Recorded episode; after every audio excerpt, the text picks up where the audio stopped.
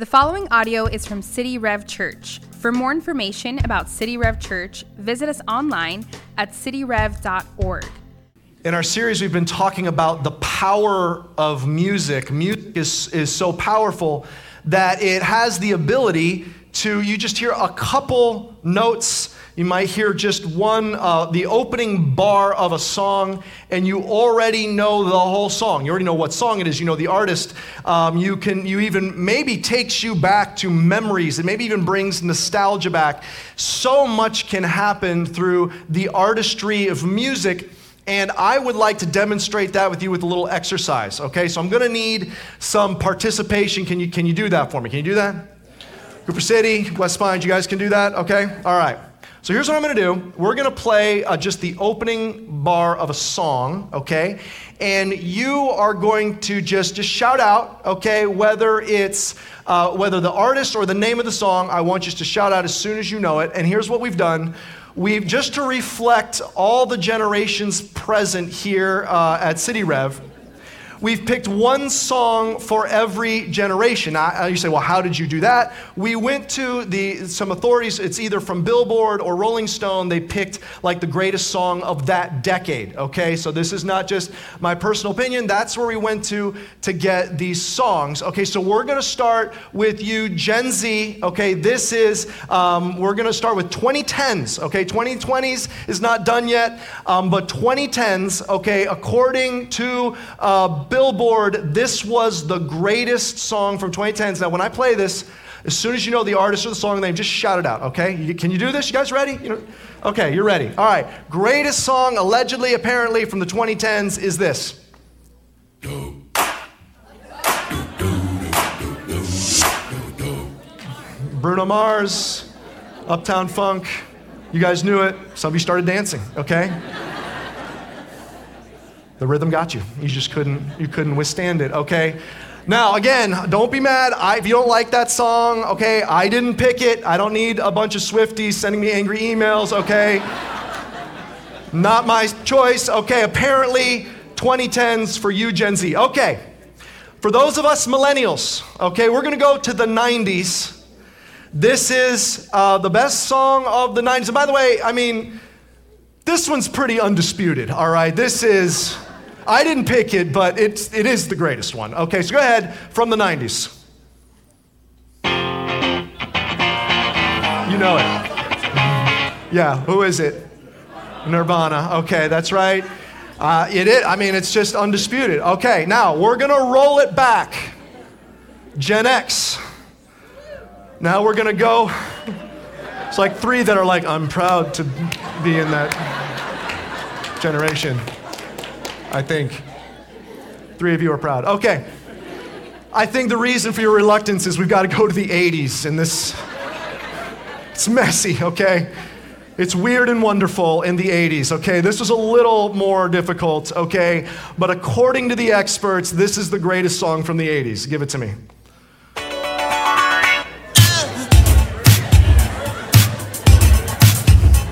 Terrible. Prince, come on. What a disappointment. We all know this is actually the greatest song from the 80s. Okay, give it to me. This is the best one. That's the best one right there, right? Who is it? Michael Jackson. That's the best one. That's the best one. Okay, we're rolling it back to you boomers. All right. Now, we're just going to skip the 70s because yikes, okay? We're just going to go to the 60s. Best song of the 1960s, according to Billboard, is this one right here.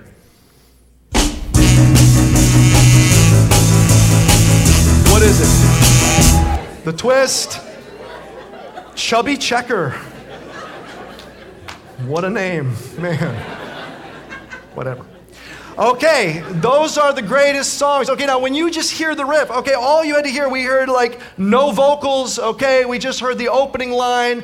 You immediately knew who it was. Some of you immediately started singing and dancing, okay. There was some waving of your hands in the air, okay. Like you just immediately responded to the music. Music has that kind of power, okay. It draws back memory. You know the whole song, you know all the lyrics, you know the artist. You maybe even remember where you were. I mean, you hear that song and it imports all this nostalgia. I mean, it stirs your emotions, okay? Music has an incredible power over us.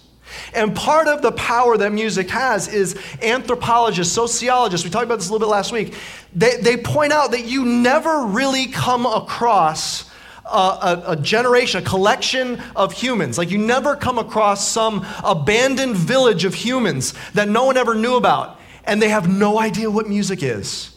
Like every human, it's so tied into the human expression that music is. The other thing that we learn from just that exercise that we did is how much music evolves from generation to generation. It's such a cultural expression that there's always new ways that it is expressed through the generations, but it's always there. Music is so tied into our psyche, our emotions. You cannot underestimate the power of music as a primal art form for humanity. Don't underestimate the power of music with human beings. But here's what the scripture points out. Don't underestimate the role of music in your spirituality. Don't underestimate the role of music in your spiritual vibrancy. Don't underestimate the role of music and its importance in your spiritual growth. Don't underestimate the role of music and how God uses it to transform you. Music is powerful and it's so important that the longest book in the Bible is full of music. It's the Psalms. In this series, we're touching down on these Psalms, and particularly we're looking at the songwriters. And as we look at their stories, their backstory, what we learn about some of the primary songwriters in the Psalms, some of the texture, the significance of these Psalms come alive. And so we're going to take a look at another songwriter today. I want you to open your Bible to Psalm 84. If you have a Bible or a Bible app, I want you to open to Psalm 84. Last week, we took a look at the psalm writer, King David. And today, we're going to look at a different songwriter, Psalm 84. Let's just look at the title. Here's what it says.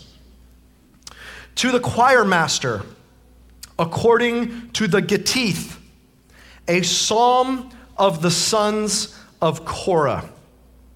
Now this is actually that title, the translator puts a title in, it's usually emboldened, but the smaller title in all caps, that's actually part of the text. That's actually part of God's word, is that smaller title. And here's what it says. It first talks about it's for a choir. The second term, it says according to the Gittith. Often in these psalm titles, there will be an unfamiliar word. Typically what the translator has done has taken the ancient original Hebrew and transliterated, just basically gone letter by letter into the English so that we have kind of like the English version of a Hebrew word. By the way, that's the word hallelujah. Now that one actually is a familiar word for us, but that is a Hebrew word that means praise the Lord. And what's so beautiful about that word is that is a Hebrew word that generation after generation, all the way back 4,000 years, God's people have been using that word to sing praises to God. It means praise the Lord is what the word hallelujah means. In this case, the word Gittith, and you'll notice other words like that are not familiar in these titles, but you'll notice there's usually a footnote in your translation, and it will say something like a musical or liturgical term. And really what they're saying is, and you can research these terms, The scholars and translators, they're not exactly sure what it means. There's some good theories about them. Some of them might be related to a particular instrument or a particular way the song is supposed to go. Maybe it's an upbeat song or a slow song. Or it may be something more liturgical, like meaning like it's for a particular feast or occasion. Either way, because they're not 100% sure what it's supposed to be, they leave actually what some of those technical terms mean and just put a footnote in it. And so what we're going to move to this to the next part of the title, which we do know exactly what it means. It's the songwriter, the sons of Korah. Now, just a review on the Psalms. There's 150 Psalms. Half of them are anonymous. There's another, a third of them, 50 of them, a third of them are anonymous. Almost half of them are written by King David. The remainder, there's a couple prominent songwriters that write the remainder of them. The sons of Korah are one of the more prominent songwriters. They write 11 of the Psalms. So we are in Psalm 84. Many of their songs are there in the 80s of Psalms, like 84 and some around there. The others are primarily in the 40s, so like Psalm 42, 47. In the 40s and the 80s is where you'll find the songs written by the sons of Korah. Now, these are the descendants of a person named Korah, and who Korah is actually important. Korah is a Levite. In other words, he's a descendant of a man by the name of Levi. Just to back up a little bit, Jacob, renamed Israel, grandson of Abraham, had 12 sons. Those sons and their descendants become the 12 tribes of Israel. So for example, David is descended from Judah, one of the sons of Israel, and so David is of the tribe of Judah. Levi was another one of the tribes of Israel, and when they moved into the Promised Land and all the other tribes got a territory to settle in, Levi was intentionally not given a territory. So the tribe of Levi does not have its own territory. The reason for that is the tribe of Levi were the ministers. And so they were given cities in all of the tribes. So they were spread out through all of the tribes to be the ministers. So they ministered in the temple, and they ministered to God's people, and they were shepherd figures, and they were musicians. We talked about a little bit last week. So Korah is one of the descendants of Levi, and he was a contemporary to Moses. Moses, when he was leading them through out of the Exodus and through the wilderness, Moses was from Levi, his brother Aaron was from Levi, and Aaron was the first high priest. Set aside of all the other Levites, the only one allowed to go into the Holy of Holies, and only the high priest could do that. Korah was from the same tribe, also of the tribe of Levi, and he was a contemporary to Moses and Aaron. Now, there's an episode that took place that we're going to talk about in a few minutes that makes Korah very significant. These Psalms are written by the descendants of Korah. Now, the backstory here is fascinating, but just put a pin in that. We'll come back to it. Let's jump into the psalm itself. Let's pick it up in verse 1. How lovely is your dwelling place, O Lord of hosts! My soul longs, yes, faints for the courts of the Lord. My heart and flesh sing for joy to the living God. Even the sparrow finds a home, and the swallow a nest for herself, where she may lay her young at your altars, O Lord of hosts, my King and my God. Blessed are those who dwell in your house, ever singing your praise, Selah. Now pause with me there in the first strain here. He talks about the dwelling place of God. He talks about the courts and the house of God. He's specifically talking about the temple. There's many ways that they describe the temple, the house of the Lord, the temple, his courts, his house, his tabernacle. Sometimes they just refer to it as Zion, which is the mountain on which the temple sits. And he's singing about how wonderful it is to be at the temple, in the courts, in the house of God. Why? Because that is where the presence of God is specially located. All right, now this is significant. When the tabernacle was built and when the temple eventually was built to replace the tabernacle, the presence of God came down very dramatically to dwell in the innermost part, the Holy of Holies. And so that's why only the high priest was allowed to go behind that curtain into the innermost part, the Holy of Holies, and only once a year. And they were warned, if anyone goes to stand before God in the Holy of Holies, either who's not the high priest or hasn't gone through all the ritual the high priest does, or it's at the wrong time, if anyone just stands before God, they'll be struck dead in his presence. He is that holy. His glory is that profound. His presence specially dwelled in the Holy of Holies of the tabernacle and the temple. Now, this is not to say that God is not omnipresent. I mean, God's people, they could pray to God, talk to God, worship God, wherever they were, because God is omnipresent. But there was a special, tangible expression of his presence there in the temple, in the Holy of Holies. So when they would come to Jerusalem, to the temple, especially if they're from some of the farther tribes, they would come 3 times a year for the feast. There was this special expectation of entering more directly into the presence of God. You follow me? Okay. The sons of Korah are singing about how incredible it is to enter into the presence of God. They're saying, man, it's so wonderful to experience the presence of God as we come to the temple, into his courts, into his house, into his dwelling place, to Mount Zion. As we come to this place, it is so wonderful. Now, here are the terms he uses. And it's a little bit misleading, I think, in some ways for us as moderns. They say, how lovely is your dwelling place? Now, it's an accurate translation because the word there means something that I love, so it's natural to translate into English lovely. But he's saying, I love being in your presence. Lovely, though, carries this kind of soft, kind of weak, kind of desire. It's like flowers are lovely, okay? Like a lace doily is lovely, okay? But he's saying your presence is lovely, and then he tacks onto that Lord of Hosts. That is one of the most powerful, terrifying terms for God. By hosts, it means armies.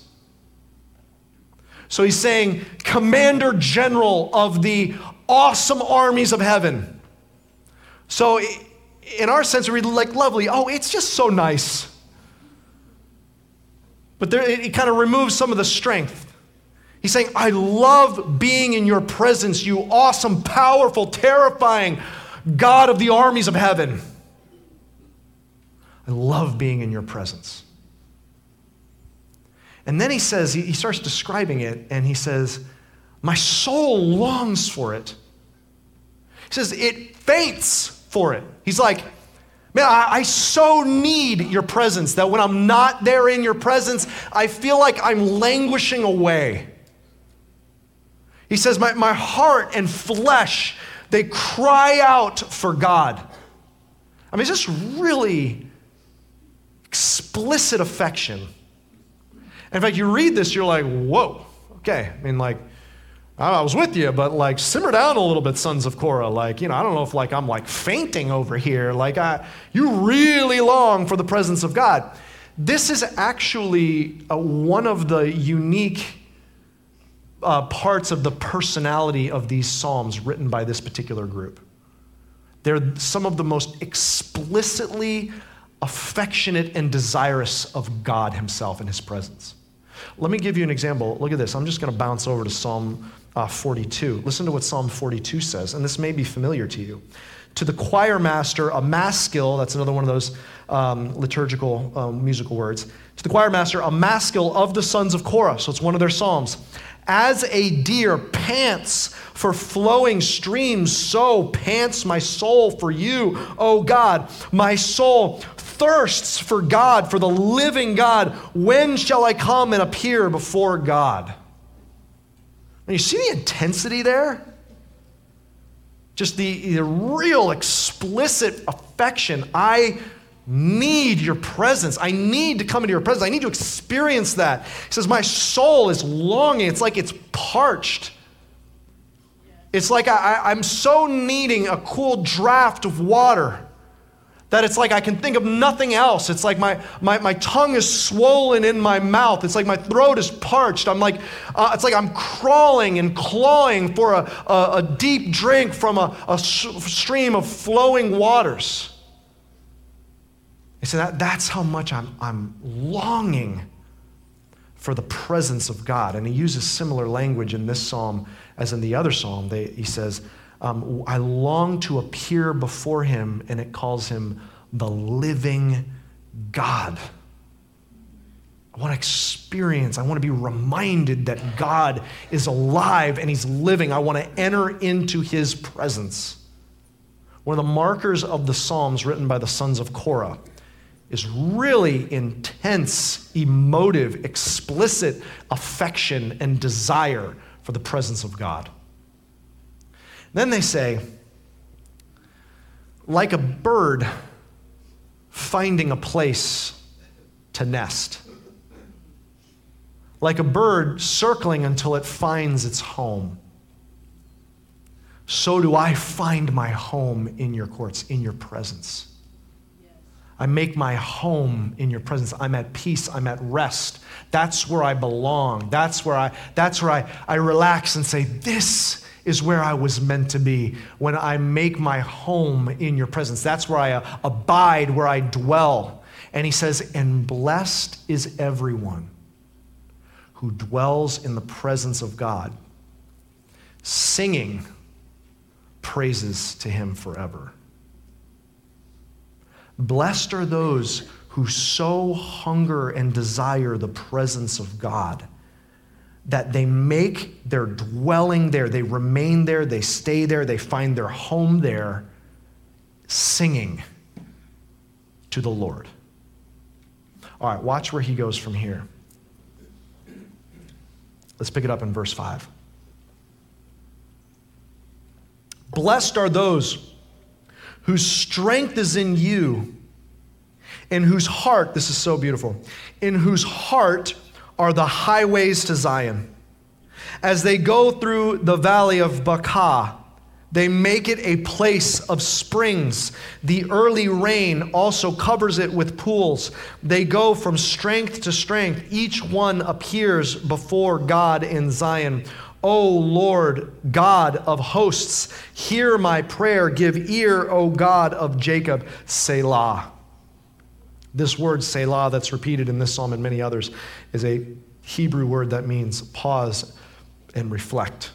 Maybe there'd be a musical interlude here where people are told to stop during that instrumental and to reflect and meditate on those words. What does he say? He says, I love this. He says, blessed are those whose heart is a highway to Zion. Who's, in other words, deep down in their heart, their desire, their intention, their pursuit is to get to Zion, is to get into the presence of God. Those whose heart desires that presence of God, those whose heart is a fast lane, those whose heart are on the warpath, those whose heart are racing after the presence of the Lord, they will be blessed. It says they will go from strength to strength. They will gain greater and greater strength. And he says, even though they may be in the wilderness, in the dry valley, they will make springs for themselves. They will find strength because they're running into the presence of God, and that's where they will draw strength. And then also it will rain upon them. They will find strength because their heart is running after the presence of God. They have a high priority, they have a high value, a high pursuit of wanting to experience the presence of God. And he says, and he references this phrase, appearing before God. Okay, now we got to stop for a second. This psalm, at this point, and then through the rest of the psalm, is starting to pick up words. They're using words to describe the psalm about pursuing the presence of God. But they're going to start using words more and more through the rest of the psalm that are used and relate back to this one particular episode in the book of Numbers, chapter 16. It's an episode around their ancestor, Korah. Now, we're not going to turn to Numbers 16 because it's a long story. I encourage you to go back and read it this week. It's a profound story, and it's a shocking story. Here's what happens. Moses has just led God's people into the wilderness. They've been wandering around. There's manna that's being provided for them. They have a tabernacle that's being built. They're following a pillar of cloud and a pillar of fire by day and night, and they're moving around and going through the wilderness, following God and learning to be his people. As I said, there's two men, chiefly Moses, and then his brother Aaron, that are the leaders, both of the tribe of Levi. Aaron is like the shepherd leader. Aaron is the high priest. He's the one that he and his sons are the ones that are ministering in the tabernacle. Aaron is the one that goes into that special presence of the Lord in the Holy of Holies. Well, there's another man from their tribe, another Levite by the name of Korah, their ancestor. And he stirs up some other Levites and some other people from some other tribes, and they're angry. And Korah approaches Moses and Aaron, and he says this, "Why are you two the only ones that can go into God's presence like that? Like, what makes you two special? I'm a Levite too. Why can't I go in the Holy of Holies? Why can't I go? What makes you two set apart? Why can't we all do it? Moses?" You know what Moses does? He throws himself on his face. And he says, "Please don't do this." And they persist. Korah persists. He's leading a rebellion in the middle of the wilderness. And Moses says, "Okay, here's what we're going to do. We're going to each of you take a censer of incense. Imagine like a ladle with rocks of incense. You each are going to take one, and Aaron's going to take one, and you're going to each bring that incense tomorrow burning before the Lord, and we will see whose incense God accepts.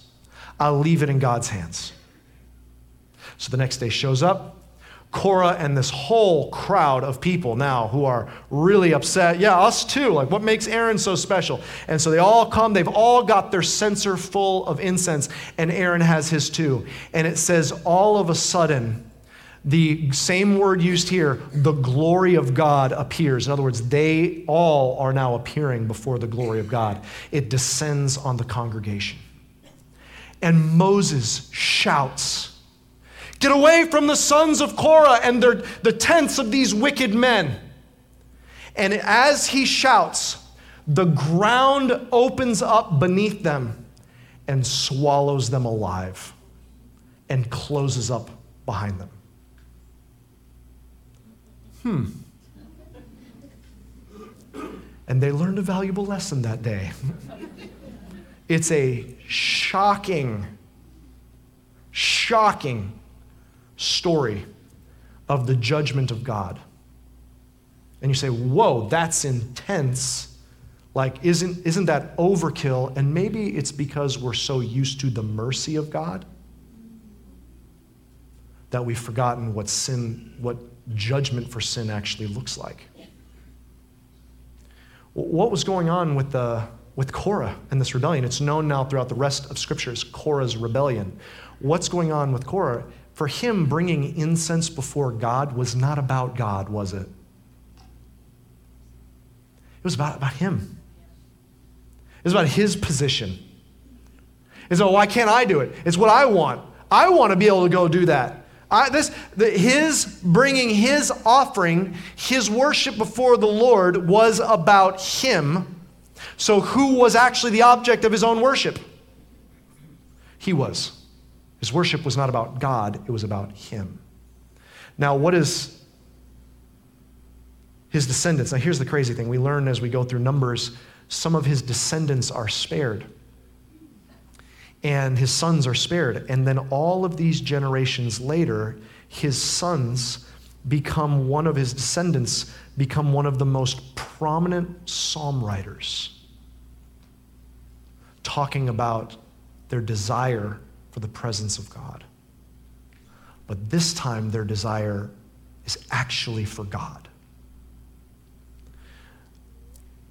Let's wrap up the psalm. Look what it says in verse 9.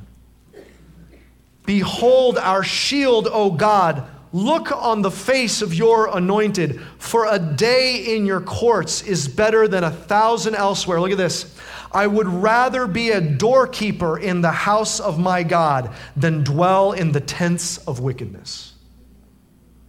For the Lord is the sun and shield. The Lord bestows favor and honor. No good thing does he withhold from those who walk uprightly. O Lord of hosts, blessed is the one who trusts in you. The sons of Korah, their song to God is desiring to stand before God, not for themselves, but it's true, godly, right worship. They just want the presence of God. It's not about them. They're like, I'll be a door holder. I don't care. They don't need position. They don't need what they want. It's not about them. Just as long as they get to experience entering into the presence of the living God, so long as they don't dwell in the tents of wickedness, same language used in Numbers 16, so long as they don't follow in the trend of whatever the tents of wickedness are of that day, they just want to enter the presence of God, because it's God, because it's the living God, because there is a being that is alive, who's actually the source of all life. Actually, we're only alive because he's alive. He's the source of all life, and we have the privilege of entering into his presence. They crave his presence. Here's what's so profound about these Psalms. These descendants all have experienced the grace and mercy of God because they all deserve the judgment of the house of Korah. But these descendants always know they've been spared. They've tasted the mercy and grace of God. And so that grace and mercy has fixed their worship on the right thing, on God, not themselves. And because they've tasted the grace and mercy of God, it has stirred up their affection. They're some of the most affectionate psalms for the presence of God. In other words, here's the power and beauty of God. God, this is the redemption. This is the redemption of the house of Korah. The house of Korah experienced grace and mercy, and now they teach us how to worship the presence of the Lord. See, here's the big takeaway from the sons of Korah and this psalm in particular, is that ultimately, worship is not about you. It's not about me. Worship is not about, it's not about the medium, it's about the subject. It's like this, if you have a friend or you know someone who's a new grandparent, 100% chance they have pictures of their grandchildren on their phone. Yes? Yes, 100% chance. Okay? And they have pictures of their grandchildren on their phone, and 50% chance they'll show you those pictures without even being asked, okay? And as they show you those pictures, they're going to be scrolling through them. Some of them maybe they took, maybe some of them maybe a professional photographer took and they were given to them by their kids. And as they're looking through this, I tell you what they will not be talking about: the quality of the photography. They're not going to be like, I just love how the light captures, this scene of my grandbaby. Like, this one's not so good. Don't look at that one. The photography is just kind of subpar here. But this one, the way the background is with the foreground and all that, they don't care. They're like, look at this beautiful child. There may be like half a face in the picture. Like, they don't care. Because it's the object, not the medium. It's like, at a wedding, I have the privilege of, having, in many weddings, having a very up-close and personal view of what's happening at a wedding.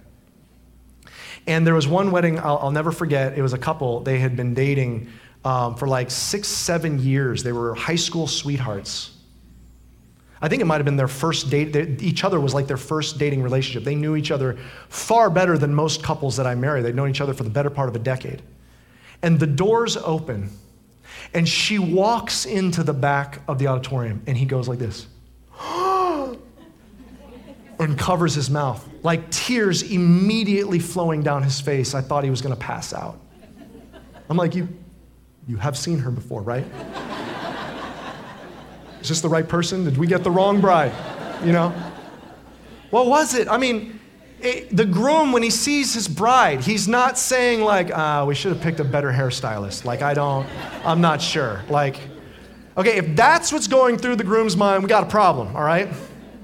Like, what is he looking at? That's his bride. That's his other half. That's who he was made for. I mean, these are the things. It's her.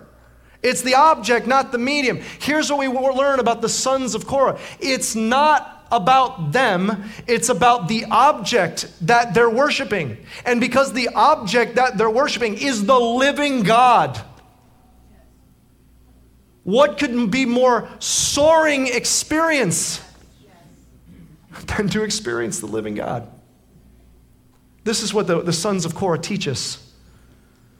I mean, imagine what they're talking about, what they're grasping. I mean, the living God is the source of all joy.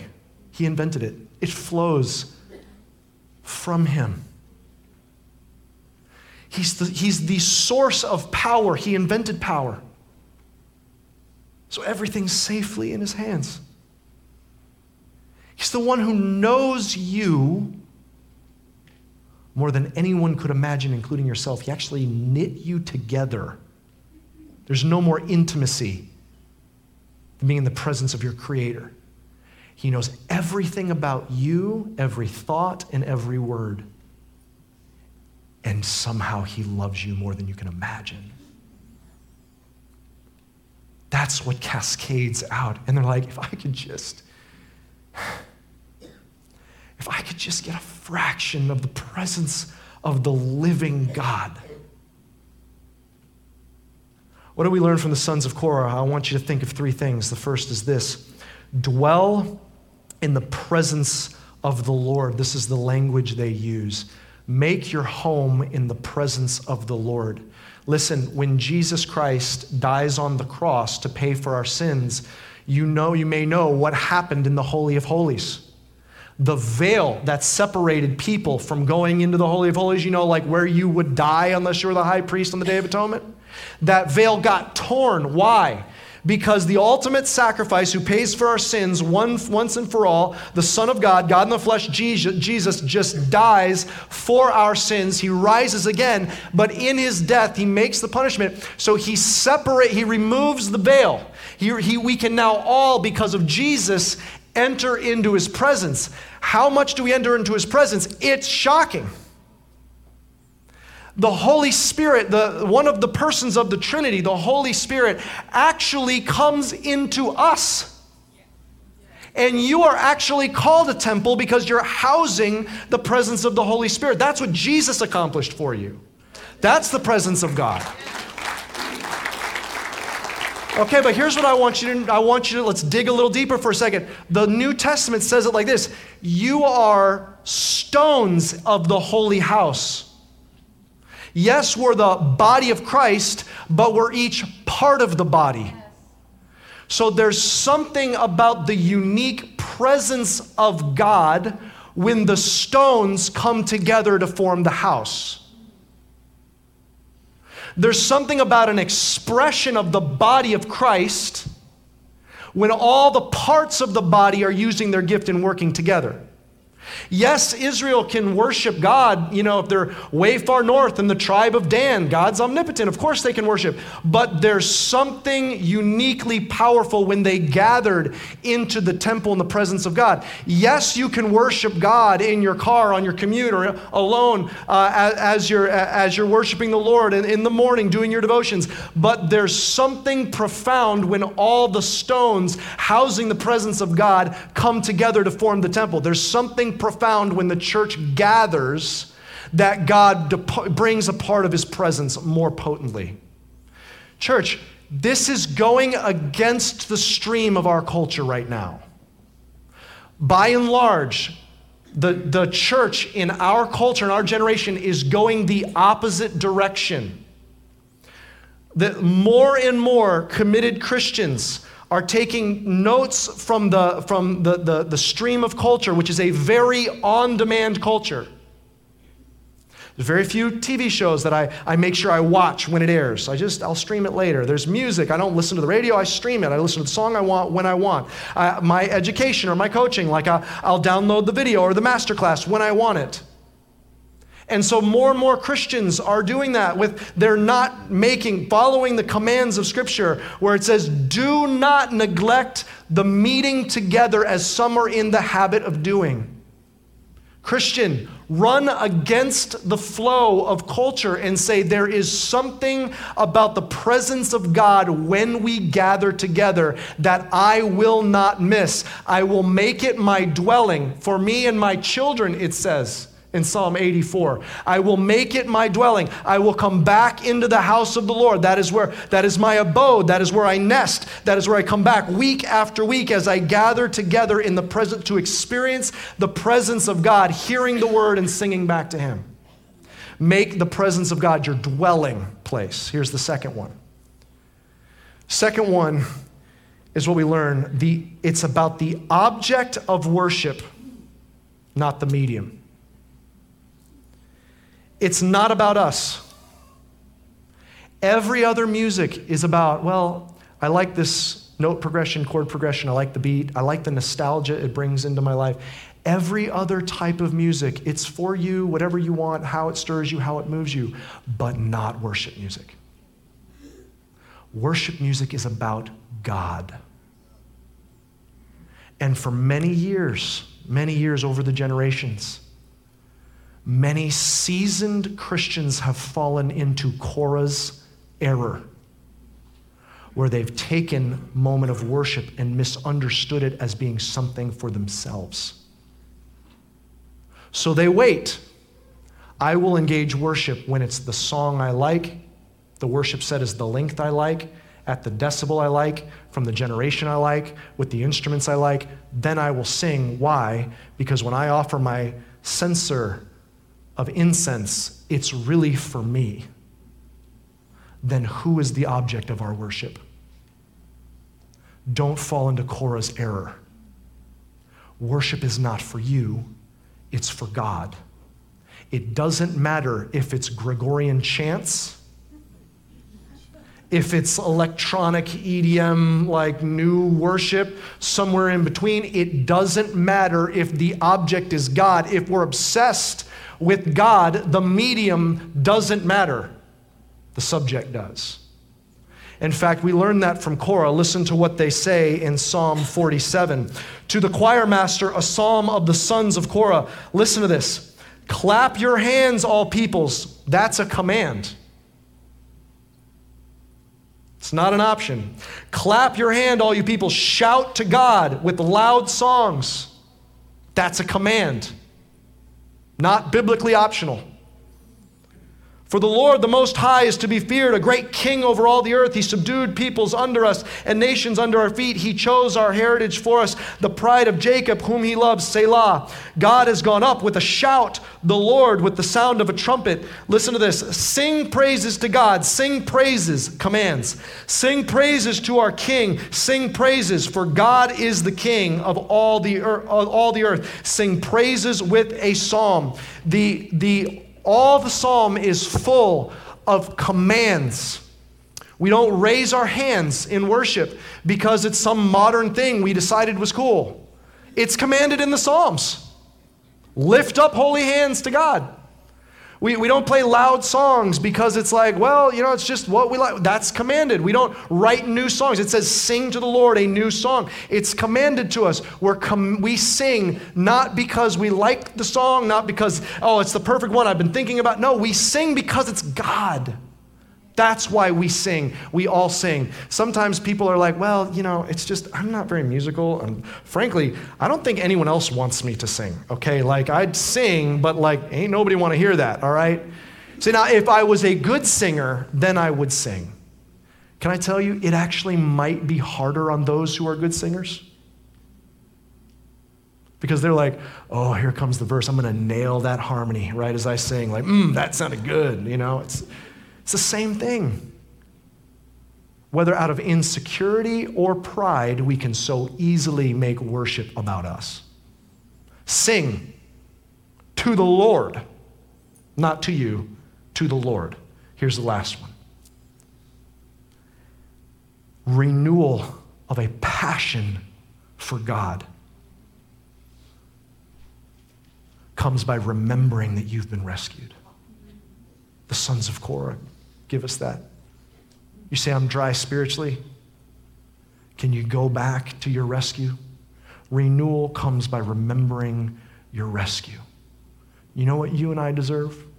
If we were judged by just so far today, the ground opening up and swallowing us whole.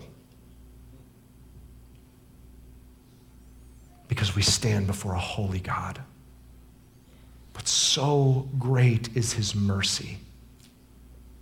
That is not meant to strike fear, because we know the power of the cross. Because of Jesus, not only have we escaped what we deserved, which is an eternity in hell, because of Jesus, we're adopted as sons and daughters, and not only go into the presence of our King, we go into the warmth of the presence of the embrace of a Father. That's what God has done. Instead of striking us down, which each one of us deserve, He turns all of our circumstances around for our good. We have His favor on us. We have His transformation in our hearts, saving us from the chains of sin. We have such an astonishing rescue. He's raised our lives back to life, and we will spend eternity in His presence. That's why the ultimate blessing of God is nothing He could do in your life on this earth. Is that what your soul is waiting for is one day when you stand before Him in heaven and you get the delight and the joy of being in His presence. When Jesus returns, the moment we hear the trumpet sound and Jesus returns, we know the moment our soul has been waiting for is upon us. That's what's coming for you, Christian. He calls us to worship. To offer worship because He's worthy. Let's pray.